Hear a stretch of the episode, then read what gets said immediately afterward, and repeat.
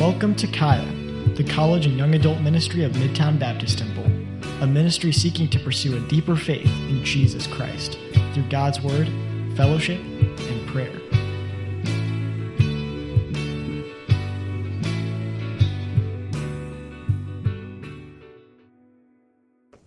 All right, back in Jonah. Oh, okay. Yeah, if, guys, there's some people who are trying to find seats. If you don't mind scooting in, uh, just to leave space on the outside, make it easier for people to find seats. Thank you. and while you're doing that, uh, be flipping to Jonah. We have spent now, this is, uh, I believe this is week nine in Jonah. Uh, this was supposed to be a, a, a small jaunt, and it's, it's turned into quite the trek. Okay? But it's been, it's been good for us, and I, and I, and I think we've needed it. Um, it was my aim initially to try to finish today, but after having studied, uh, that's not going to be possible. So uh, we've got at least two more weeks uh, of Jonah. well, that's good news.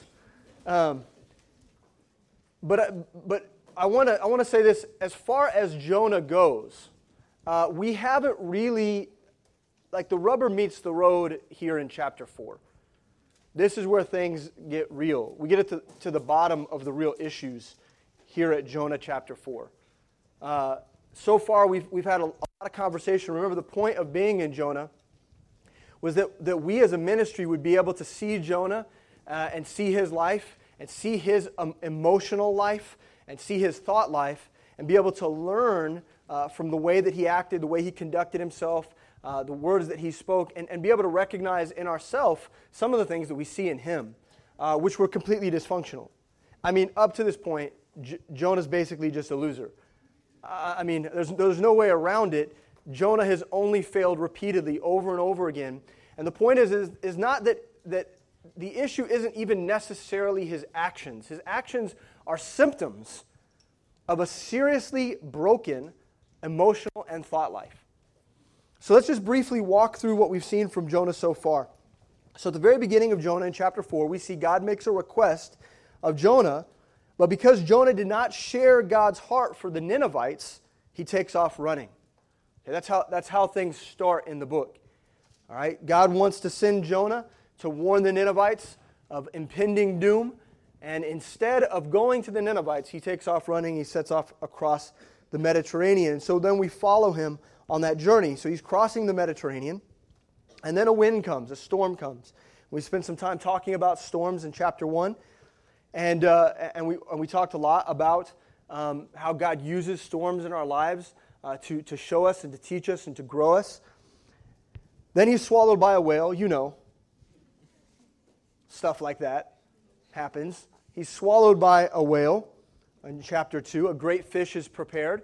Uh, Jesus refers to it as a whale uh, in chapter 2. And, and by the end of chapter 2, we see Jonah repenting, falling, falling before the Lord broken, uh, afraid of his consequences, and he cries out to God. And God's will wins over, over Jonah's will. So Jonah repents to the point where, where he's agreed to obey God and does so with great determination. We talked about how, ha- having just been spit up on the shore, uh, it would be a very difficult, physically difficult thing to set out on a journey towards Nineveh, several days of walking in, in, in a climate that probably wouldn't be conducive for, for, for hiking, okay, desert like areas. And he sets off for Nineveh in order to obey God. And when he gets to Nineveh, he preaches a very simple message. Jonah chapter 3, verse 4 says, And Jonah began to enter into the city a day's journey, and he cried and said, Yet 40 days, and Nineveh shall be overthrown. Okay, so that's the message you're, you're going you're to fall. You're going to fall. And the outcome of that very simple warning was a revival. In fact, the greatest revival that humanity has ever seen. Look at verse 5. So the people of Nineveh believed God and proclaimed a fast and put on sackcloth, from the greatest of them even to the least of them. For word came unto the king of Nineveh, and he arose from his throne, and he laid his robe from him, and covered him with sackcloth and sat in ashes. Okay, that's a position uh, uh, of contrition. And he caused it to be proclaimed and published through Nineveh by the decree of the king and his nobles, saying, Let neither man nor beast, herd nor flock taste anything. So he proclaimed a fast. Let them not feed nor drink water, but let man and beast be covered with sackcloth and cry mightily unto God. Yea, let them turn every one from his evil way. That's repentance.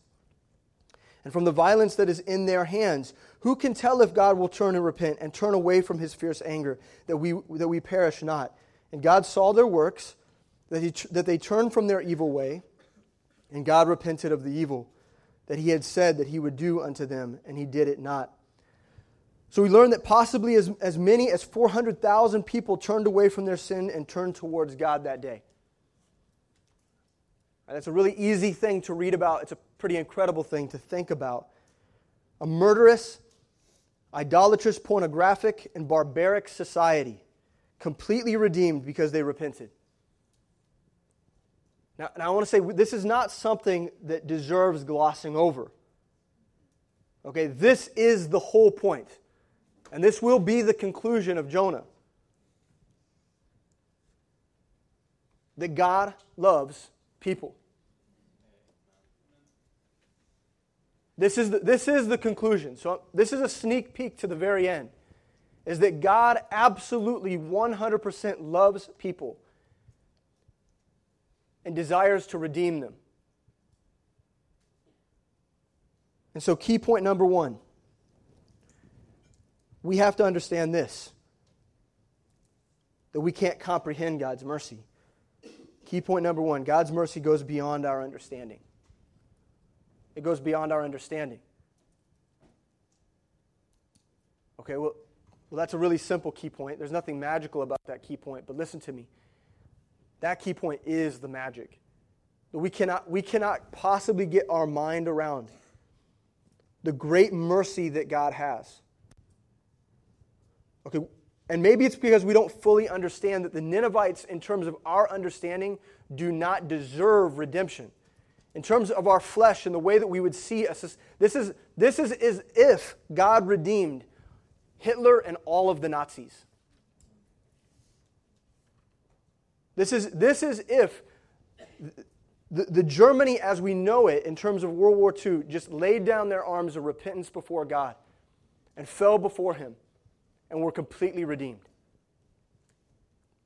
This is, this is an equivalent to that. And that's very difficult for us to understand. And listen to me, you don't have to get it. I want to set you free from that.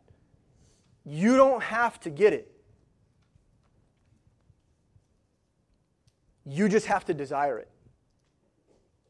You just have to desire it. And this, this is what we're going to be getting at today. And this is what I want us to, to, to begin to consider is that it was not sufficient for Jonah to obey God.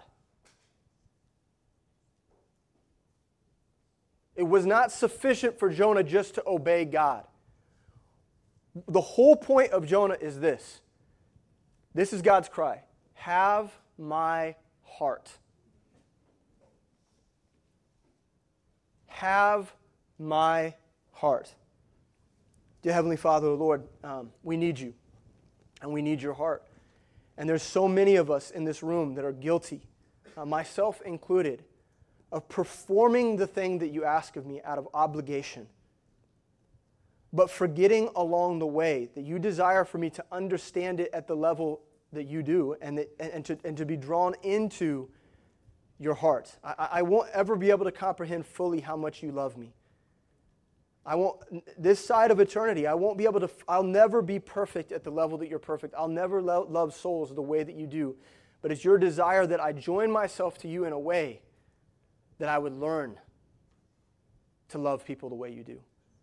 That I would, that I would the, the trajectory of my heart and my, the posture of my life, the, the posture of my mind and my heart would be God, give me your heart and your mind. That I want to know you and, and I want to know your desires and I want to know your will and I want to know your ways. And I need you to teach me that. I long for it and I desire it, and I will not set my heart and my mind against you. I will not do that. I will long to understand. And so, God, I, I pray that you would teach us today, that you would use the story of Jonah to, to show us that it's not good enough. We sing trust and obey. It's not good enough just to obey. We have to trust. We have to trust. Help us. In Jesus' name, amen. So, Jonah chapter 4. So, in the midst of this great victory, we cannot forget that our story is about Jonah's heart.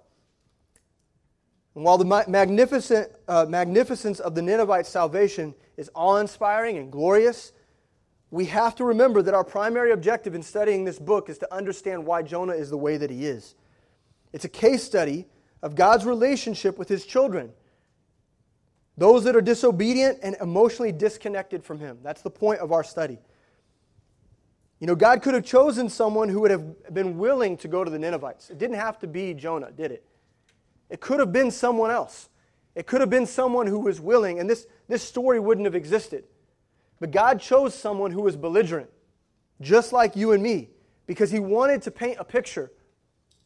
You know, He didn't need Jonah to preach such an, an uninspiring message. You know, it's probably one of the most uninspiring messages ever preached in all of Scripture. Right? He could have used anybody to say those words. But God, but God wanted a willing servant, and he was willing to teach and to sanctify and to pursue Jonah so that Jonah would have his heart.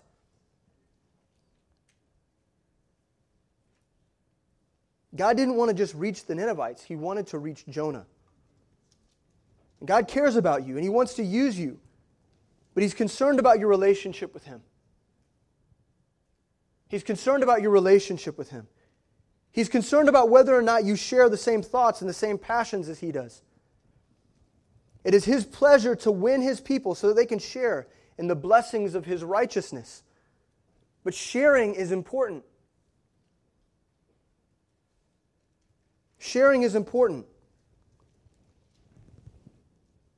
Jonah is satisfied with obeying, but he's not satisfied with sharing. He's willing to reluctantly oblige God by loaning him his body and his mouth. But he is unwilling to lovingly observe God by yielding his heart and his mind. Do you guys get that? So when we go back and we look at the repentance of Jonah in, in chapter 3, what we see is a Jonah who's broken physically.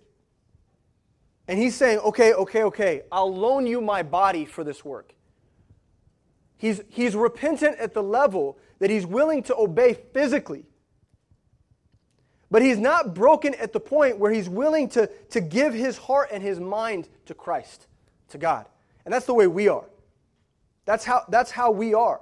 Many of us, we really value what we have in our ministry and our ministry activities. We're willing to loan ourselves to Bible study for an hour or two. But very few of us are willing to do the work of knowing God from day to day in the quiet place of our home. We don't want to, because what we're really saying is, I, you know what? I, am willing to relent and to repent to the level at which I will let you use me, God. Because that's actually kind of fun. But very, very few of us we, do we understand what it means to pursue the heart of God so that we know Him in every given moment. The, the heartbeat of God, if you will. Romans 12:1, listen to me. It says, I beseech you, therefore, brethren. We like to say this first part a lot. I beseech you, therefore, brethren, by the mercies of God, that you present your bodies a living sacrifice, holy acceptable unto God, which is your reasonable service. We like to say that part, don't we? It is just reasonable that we obey God. That we die, that we sacrifice ourselves, that we sacrifice our bodies to the ministry. We like to say that. Because at some level, for some of us, we've trained ourselves so that sacrifice is actually somewhat fun and enjoyable. It's comfortable. We can do it. To the point where it actually loses the, the sting of sacrifice and becomes something else. And actually, the part that's really difficult is the next part, chapter 2. And be not conformed to this world, but be ye transformed by the renewing of your mind, that ye may prove what is good, what is that good and acceptable and perfect will of God. Okay, so it's talking here not just about the sacrifice of our bodies, but the conformity of our heart and mind to His will. It's not good enough that we just occasionally choose to sacrifice for the reasonable service of God. Oh, it's just reasonable that I do ministry. It's just reasonable that I show up on Sundays for church. It's just reasonable that I spend time helping in AV. It's just reasonable. Okay, okay. There's a point at which that conversation breaks down. And you grow comfortable with what you call sacrifice. So it loses the sting of sacrifice. And then you become a complacent believer, conformed to the image of the world, not conformed to the image of Christ. See, what, what keeps us in a place of true sacrifice of our body is the perfecting of our inner man. It's the conformity of our lives to, the, to His will. And when we, when we take our heart and our mind and we press it into the image of God, and actually, that's the thing, that's the thing that's truly difficult, is a lifestyle of knowing the heart of Jesus Christ. So many of us suffer from these same emotional issues as Jonah. We're willing to receive the salvation. We're willing to play our religious part. We're willing to oblige the ministry. But we fail to sanctify ourselves according to his good pleasure. We fail to throw ourselves into the ownership of ministry. We fail to give ourselves to, to his cause completely because we fail to harmonize our mind with Jesus Christ. Key point number two God doesn't want, to, uh, want us to simply accommodate him, he wants us to approve of him. He doesn't want us to simply accommodate him, accommodate his requests, do his bidding, oblige him. It's not good enough for us to just accommodate him. What he's calling us to do is approve of his every way and will. And I actually want to suggest that a room like this, I mean, many of you have been in ministry for quite some time. Some of, some of you are ministry leadership. Some of you are, are, are far enough in D1 where it's like, man, there's no turning back for me. And I want to tell you that there's a point at which you're going to be tempted to accommodate God and actually fail to approve of His every way and will. And this is actually what we see Jonah doing we find Jonah here rid of his task, right? He did what he was supposed to do. Done. Done. He's rid himself of the task, and now he's free to sulk in his displeasure. So, if you've been following along in the Jonah series, you recognize so far we've had eight points of freedom, areas that we need to be set free. And the request has been of God set us free, set us free, set us free. And here's one more aspect of our emotional and thought life that we need freedom in. And it's actually probably leading us to the very, the very biggest one of all free us from displeasure. Free us from displeasure. Jonah chapter 4, verse 1. But it displeased Jonah exceedingly and he was very angry. He was very angry. God saves 400,000 people, and Jonah was very angry about that. You know, this seems insane for us to, to think about. That God would use someone like this, and the outcome would be anger. I mean, that's a crazy thought. I mean, isn't it? Like, I think in some level, when we, when we read this about Jonah, we have a hard time relating to him until we actually begin to investigate the problem here some way, somehow, he is so disconnected from God that the emotional outcome here is anger. Now, understanding why he's angry is complicated, and, and we're going to spend some, some time here, the remainder of the book, trying to investigate what this anger is about. In fact, God's going to ask him twice Do you, do you well to be angry? Doest thou well to be angry? He asks him that twice. But it's going to get to the heart of the matter. And I think we really need to understand this. So he was very angry, and, and, and Jonah gives his reason for his displeasure, and it reveals an interesting truth about how we can we often see God in our own lives. Jonah chapter 4, verse 2, look at it. And he prayed unto the Lord and said, I pray thee, O Lord, was not this my saying when I was yet in my country? Now, I don't, want you to miss this. All right, we, we used this verse when we first started the study, and we're back here. I don't want you to miss this. This is very important. O Lord, was not this my saying when I was yet in my country? Jonah says, I knew that you were going to do this. From the very beginning, I had you figured out, God. Do you hear, do you hear what he's saying? This is what he says to God God, you did the exact, exact opposite thing that I would have done. I've got you all figured out. I knew where you were headed with this whole thing. And you did it. And you did the exact opposite thing that I would have done if I were you. That's pretty revealing, isn't it? God, I'm angry at you because what transpired is the exact opposite thing from what I wanted. How many of us have felt that way?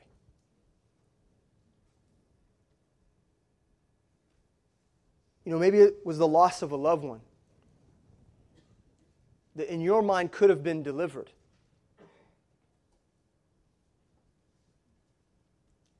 God, why, why didn't you save the life of my, of my friend, my family member? Why did they have to die? Maybe it's some sort of financial loss that you experienced. Broken relationships with friends and family, life disasters of all sorts. Situations where you think God could have handled things differently. Everybody's had moments like that. This could have gone differently. And what you did, God, is the exact opposite thing from what I would have done. And I want to say this to you. One of the most powerful things that you can learn as a believer is the following key point number three God's good pleasure is superior to ours in every regard. God's good pleasure is superior to ours in every regard. Okay, what did it say at the very beginning? Jonah was displeased. The reason that he was displeased was because he was not aligned with the pleasures of God. In other words, understanding this allows us to assume that we are always wrong. We are always wrong except when we agree with God, who always exhibits rightness. I'm, going to say that again. I want you to understand this. We should assume in our lives that we are always wrong.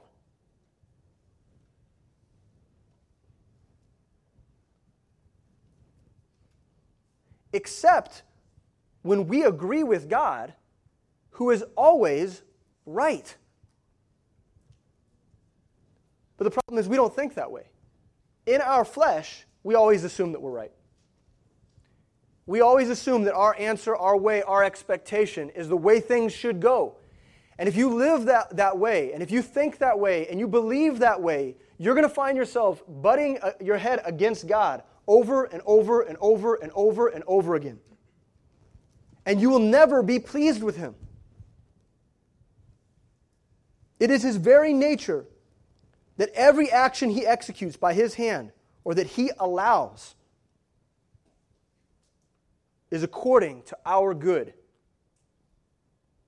Isaiah 55 9 says, For as the heavens are higher than the earth, so are my ways higher than your ways, and my thoughts than your thoughts. And so, what we're talking about is ways. We're talking about his ways, the things that he does, the things that he executes, the way that he handles circumstances. We have to be content with his ways. We have to be content with his ways. And so we're, we're talking about displeasure. And how do you deal with your, the displeasure of your heart, the displeasure of your, your thoughts, the frustrations that you have in life? When you find yourself sulking, when you find yourself frustrated with God, you have to first begin by understanding that the things that He does are actually always just for your good and for the glory of His name. And you have to be okay with it. And I'm not telling you that that's easy. I've never once said that anything from this study that I'm asking of you or that the Word of God is asking of you is easy. I'm not telling you it's easy. It's not easy to obey. Jonah found that out. It's not easy to trust. The song is simple, but doing it is hard. But it's got to start with, with, with reconfiguring the way that we think about our lives. If we want to truly trust Him, we've got to start by understanding that His ways are superior to our ways. It's got to start there. That is the safest assumption. Now he continues on. Jonah continues on. I knew you were going to do this. It's the exact opposite thing that I would have done. I'm frustrated by that. I'm displeased with that. So therefore I fled before unto Tarshish. For I knew that thou art a gracious God and merciful, slow to anger, and of great kindness, and repentest thee of the evil. See, he knew that God's morality was distinguishably different to his own, and it infuriated him. See, by morality, I mean the distinction between what is right and wrong, what is just and unjust this knowledge resides in the heart of God, defined by the very will of his nature. Okay, so let's back up for a second.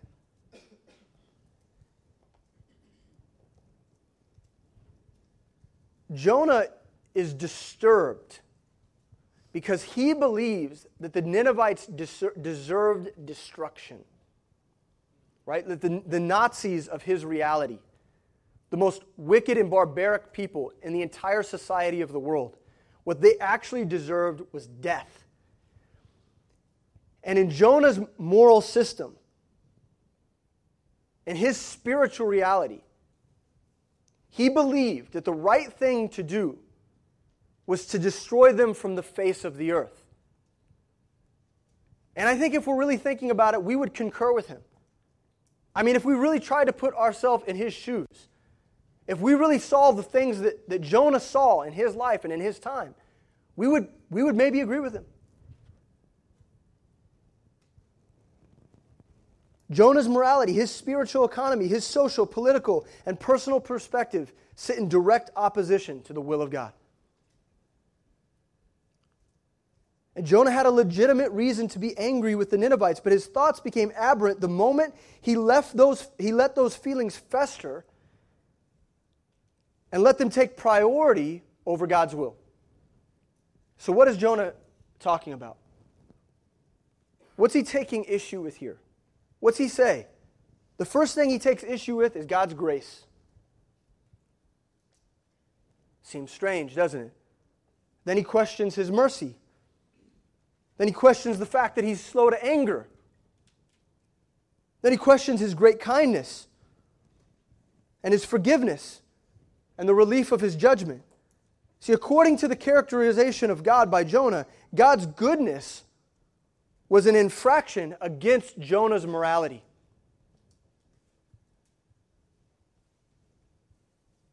Jonah believes that God crossed the line.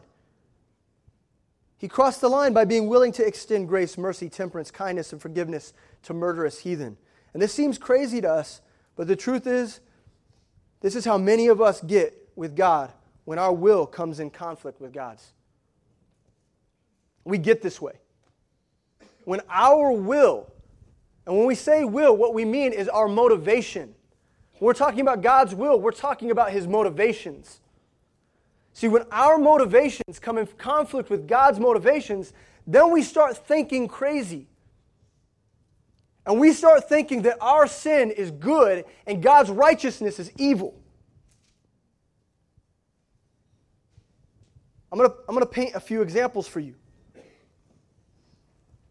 A young man goes through COD. He gets paired up. He plugs into a Bible study. But when he discovers that having sex with his girlfriend goes against what God says in His Word, he points his finger at the church and he calls them judgmental, and then he leaves, disappears. His will came in conflict with God's will. A young woman knows that there's a call on her life to trust God for more in her ministry, to lead, to evangelize, to disciple. But a long term boyfriend stands in the way of her committing more. So instead of focusing on God's will for her life, she grows to, re- to resent God and grows distant from the church. Her will came in opposition to God's will. Her motivations came in opposition to God's motivations. So she slips away. A young man evangelizes on campus regularly. But when his alcoholic stepdad makes a profession of faith, he has doubts that he can really change, and instead of encouraging him, he is secretly angry in his heart.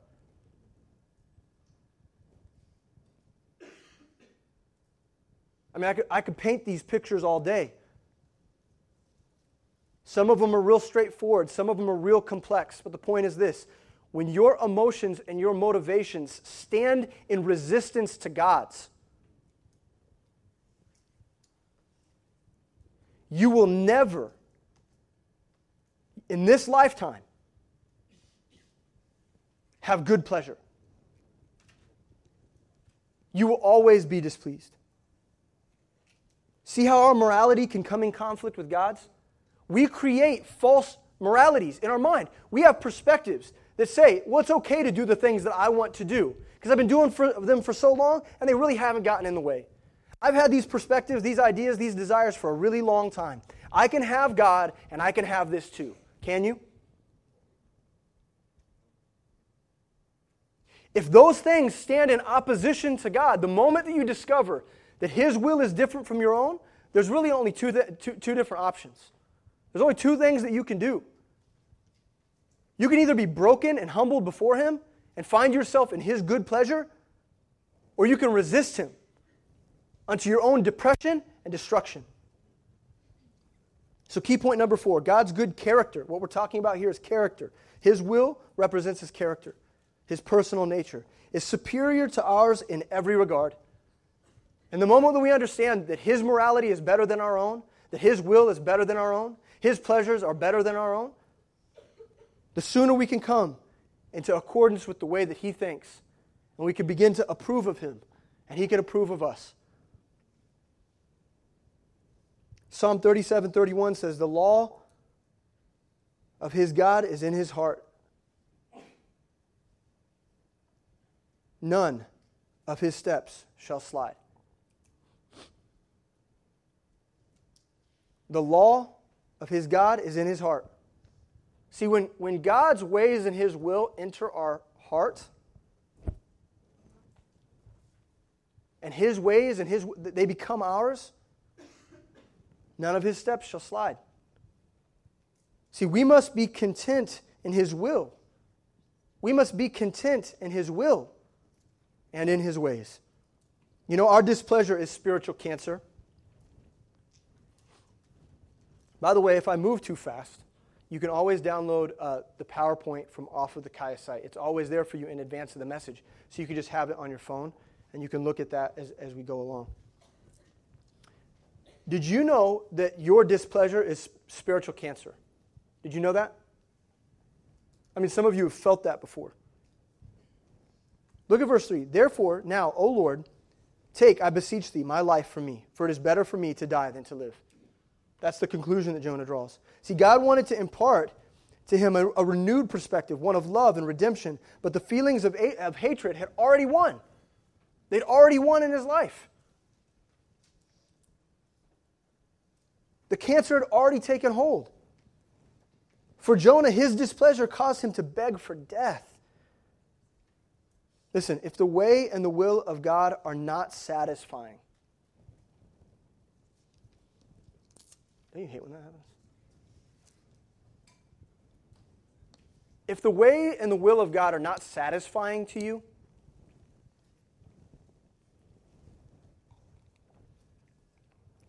It's only a matter of time before you find your satisfaction somewhere else.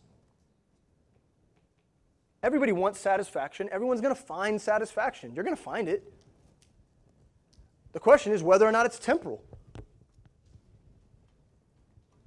The question isn't whether or not you can find satisfaction. I mean, let's be honest here. having a good job and making a lot of money, that's pretty satisfactory at some level. Sex, weed, alcohol, partying. I mean, those are just the most obvious ones. I mean, addictions of all sorts addictions to video games, addictions to Netflix, addictions to your phone, all satisfactory at some level. I think we can all agree to that. But the question is is that satisfaction temporal?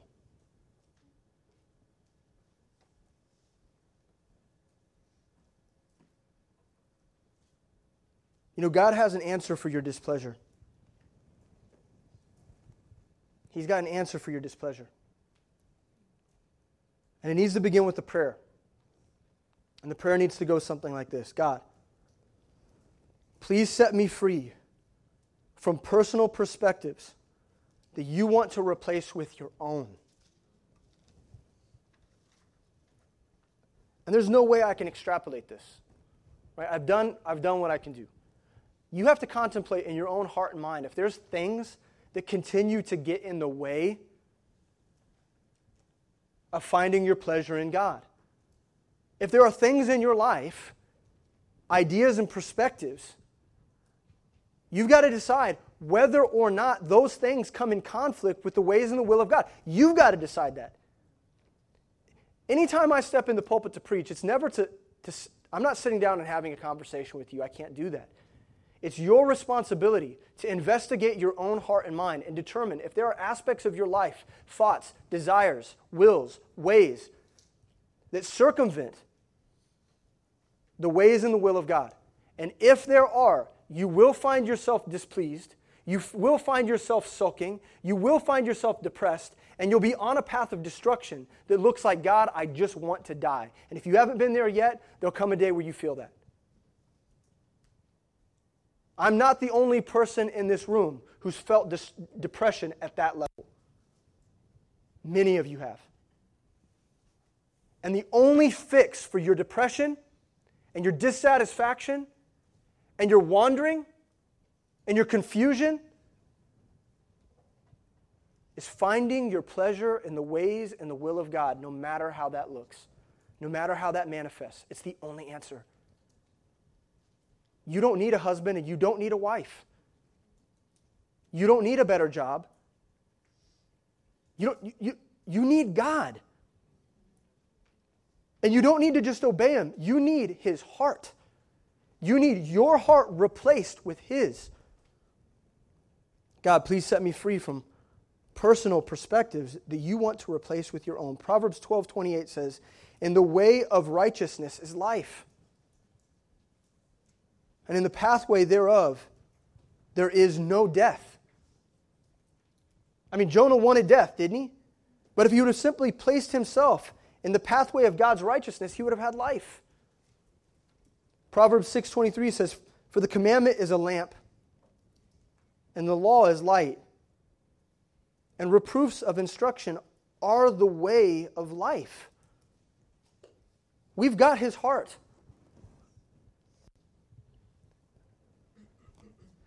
It seems, it seems so simple and almost silly, doesn't it? That this book is his heart. And of course, there's going to be attack on this. Of course, there's going to be reasons not to believe every single word. I mean, Satan's really clever, isn't he? I mean, he's brilliant because what he's doing is he's attacking and undermining the heart of God so that if even, even if we wanted to take this and transplant it into our life, it would be almost impossible. We have to believe it for every word. We have to trust it explicitly because what else are you going to do? Trust your feelings? Oh, oh, oh, oh. Now you know where we're going here. Verse 4. Then said the Lord, Doest thou well to be angry? There's the question. God's question is the question he had been waiting to ask the entire story. Like from chapter 1, this is the question that God was waiting to ask. And he's been, he's been waiting and waiting and waiting and waiting until this moment. The dude is sulking outside of the city. He's frustrated. He's disappointed. He wants to die. And he says, Are you justified in your emotions? Are your thoughts right? Has your way of thinking worked out to your advantage? That's what he's asking here. Doest thou well to be angry? Don't, don't look past that. This is God's question for us too. Your feelings of frustration, disappointment, fear, insecurity, apathy, are they right? Are they justified? Has holding on to these thoughts and feelings made your life any better or more joyous? I mean, God's asking you that right now in His Word. See, God wants Jonah to acknowledge that his thought life was an absolute wreck. That's what he's doing here. It reminds me, um, if, if, you go, if you go to Genesis chapter 4, there's a story about Cain and Abel. You know this story? God literally asks Cain this exact same question. This exact same question. He asks him the same thing. Cain is angry at Abel because Abel has offered the right sacrifice. Cain is angry. And in his mind, his way and his will is superior to God's. And so it brings about anger in his heart. And God asks him the question Do you well to be angry? And he literally, t- guys, listen, what God literally tells him is what we just read in Proverbs 12 28 and Proverbs 6 23. That's what God tells him. Basically, don't you know that if you just did the right thing and you followed in my ways and according to my will, don't you know, Cain, that, that you you inherit all of this? Look around. You're the one.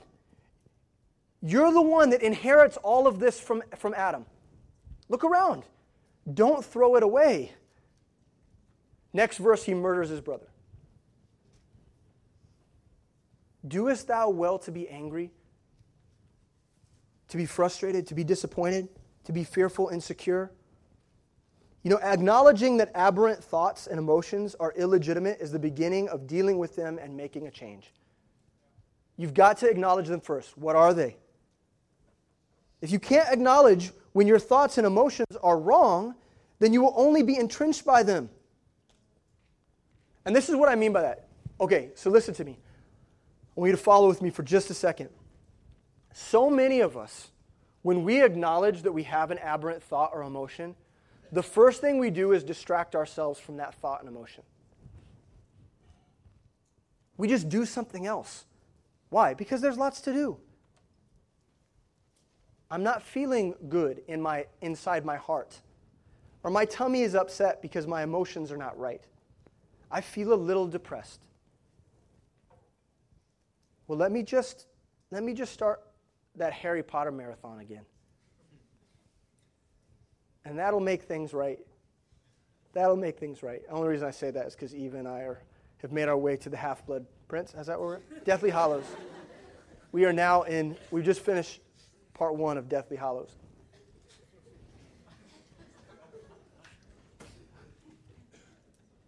Eric shaking his head at me, witchcraft.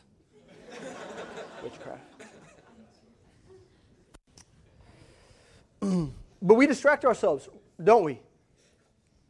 when the feelings are icky, instead of bringing them to God and bringing them out into the light, we do well to be angry, to be sad, to be depressed, to be frustrated, to be apathetic. We do well. We do well.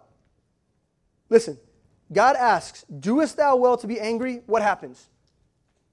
What does Jonah say? Nothing. He says nothing. There's no response just like you. No response. He refuses to address it. God is trying to draw Jonah to admit his sin and make a way forward, but he can't. He can't even respond, so he just ignores it. When we should be bringing our thoughts out into the light, when we should be speaking with our Bible study leaders and asking for prayer, when we should be laying hold on the promises of God's word, we instead march east in our own stubborn ignorance. Verse 5 So Jonah went out of the city and sat on the east side of the city, and there made him a booth, and sat under it in the shadow, till he might see what would become of the city. Jonah goes to the east side, and he builds a little fort, just like a little boy, angry. I'm going to my fort. I'm running away from home. No one will be able to find me there. And they just go to the, the fort.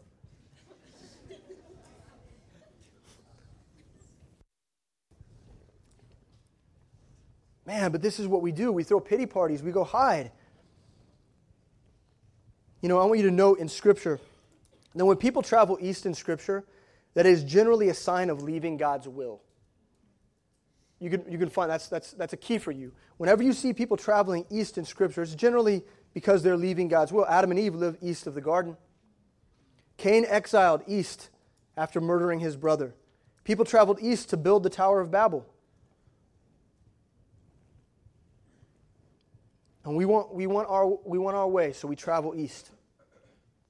Jonah was once again making a conscious decision to cut ties with God. Jonah was betraying God's heart and ignoring him.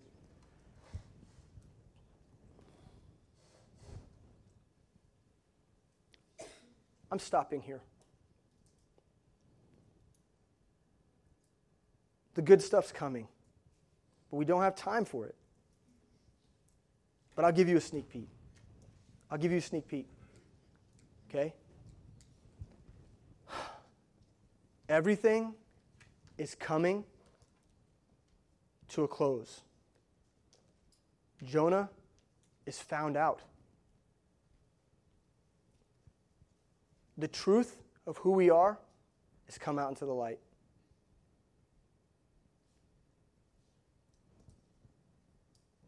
Number 10. Free us from our idolatry of heart. Okay, well, what does that mean? God is warning you of the danger of worshiping your feelings.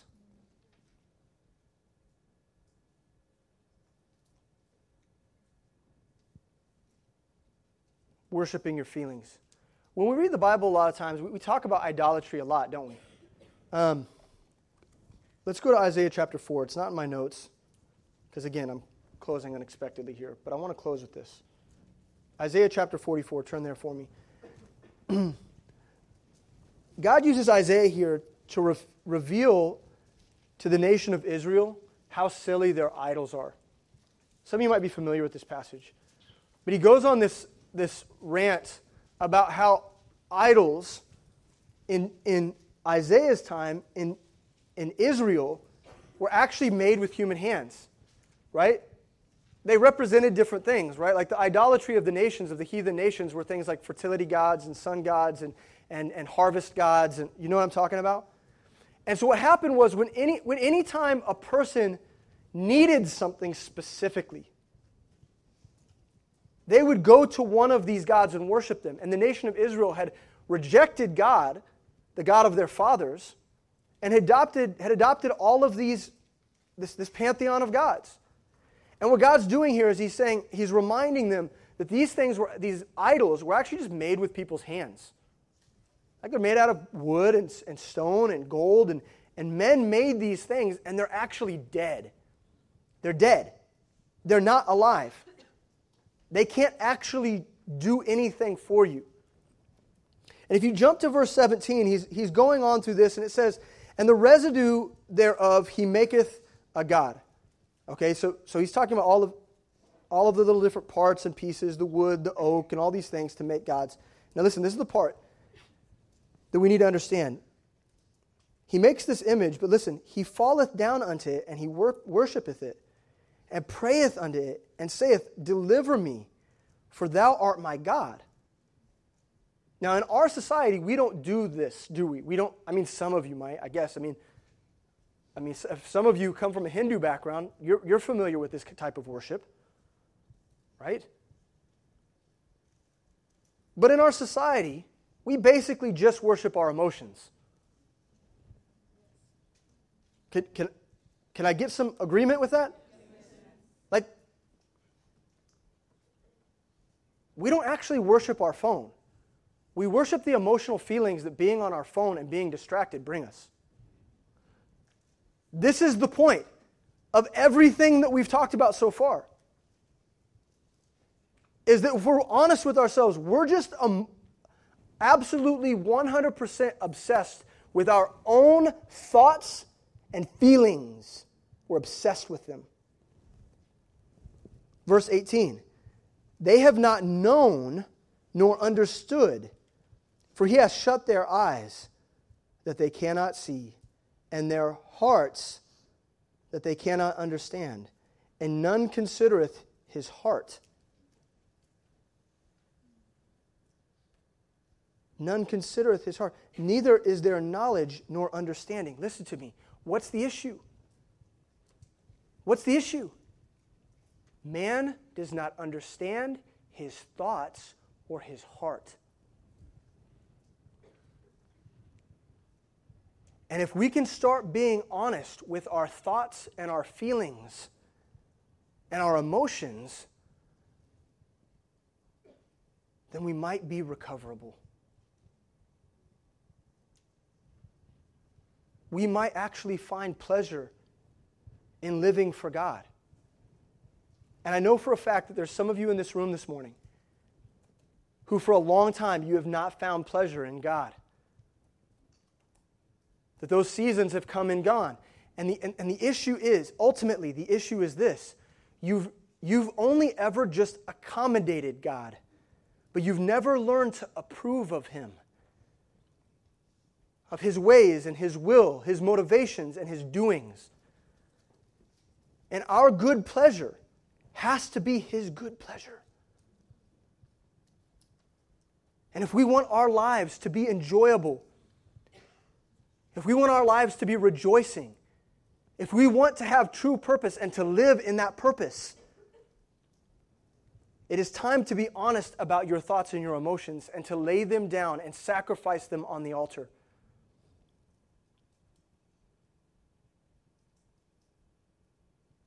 Jump down to verse 19.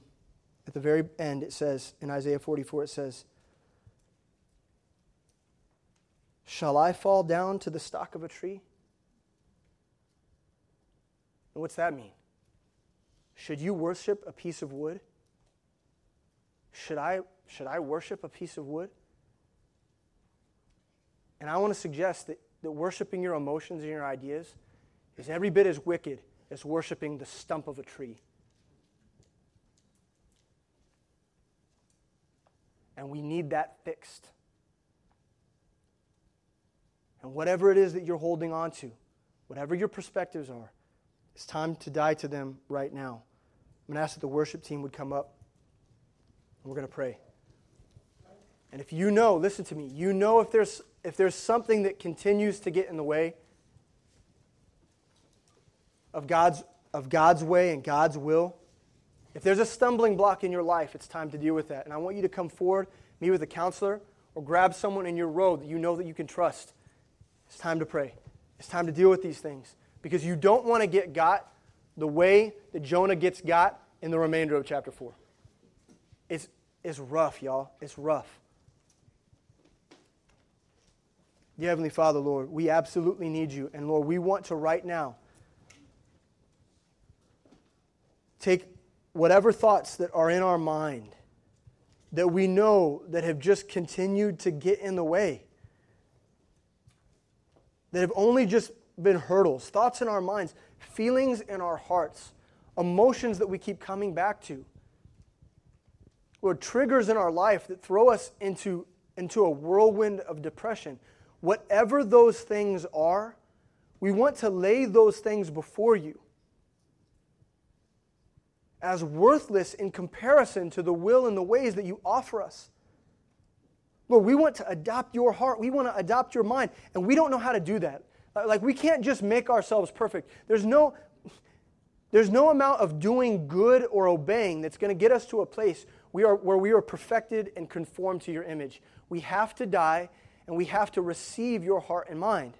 And that is a work that we do continually between now and the day that we die. But God, we're asking for your help. We're asking that you would teach us. We're asking that, Lord, you would receive our vow to trade our emotions and our thoughts and replace them with your own. We're vowing that to you now in prayer. God, would you honor it? Would you help us? Lord, we love you and we adore you. And we don't want to leave today leaving anything on the table.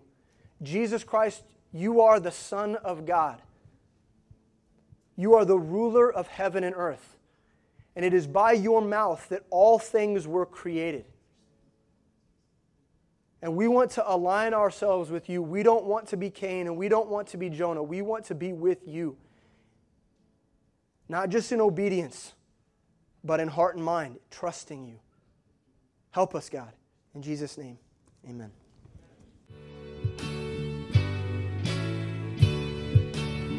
We hope that today's message encouraged you to follow Christ in His Word. For more information about Kaya, for service times, and information about our disciple making ministry, please visit our website at caya.live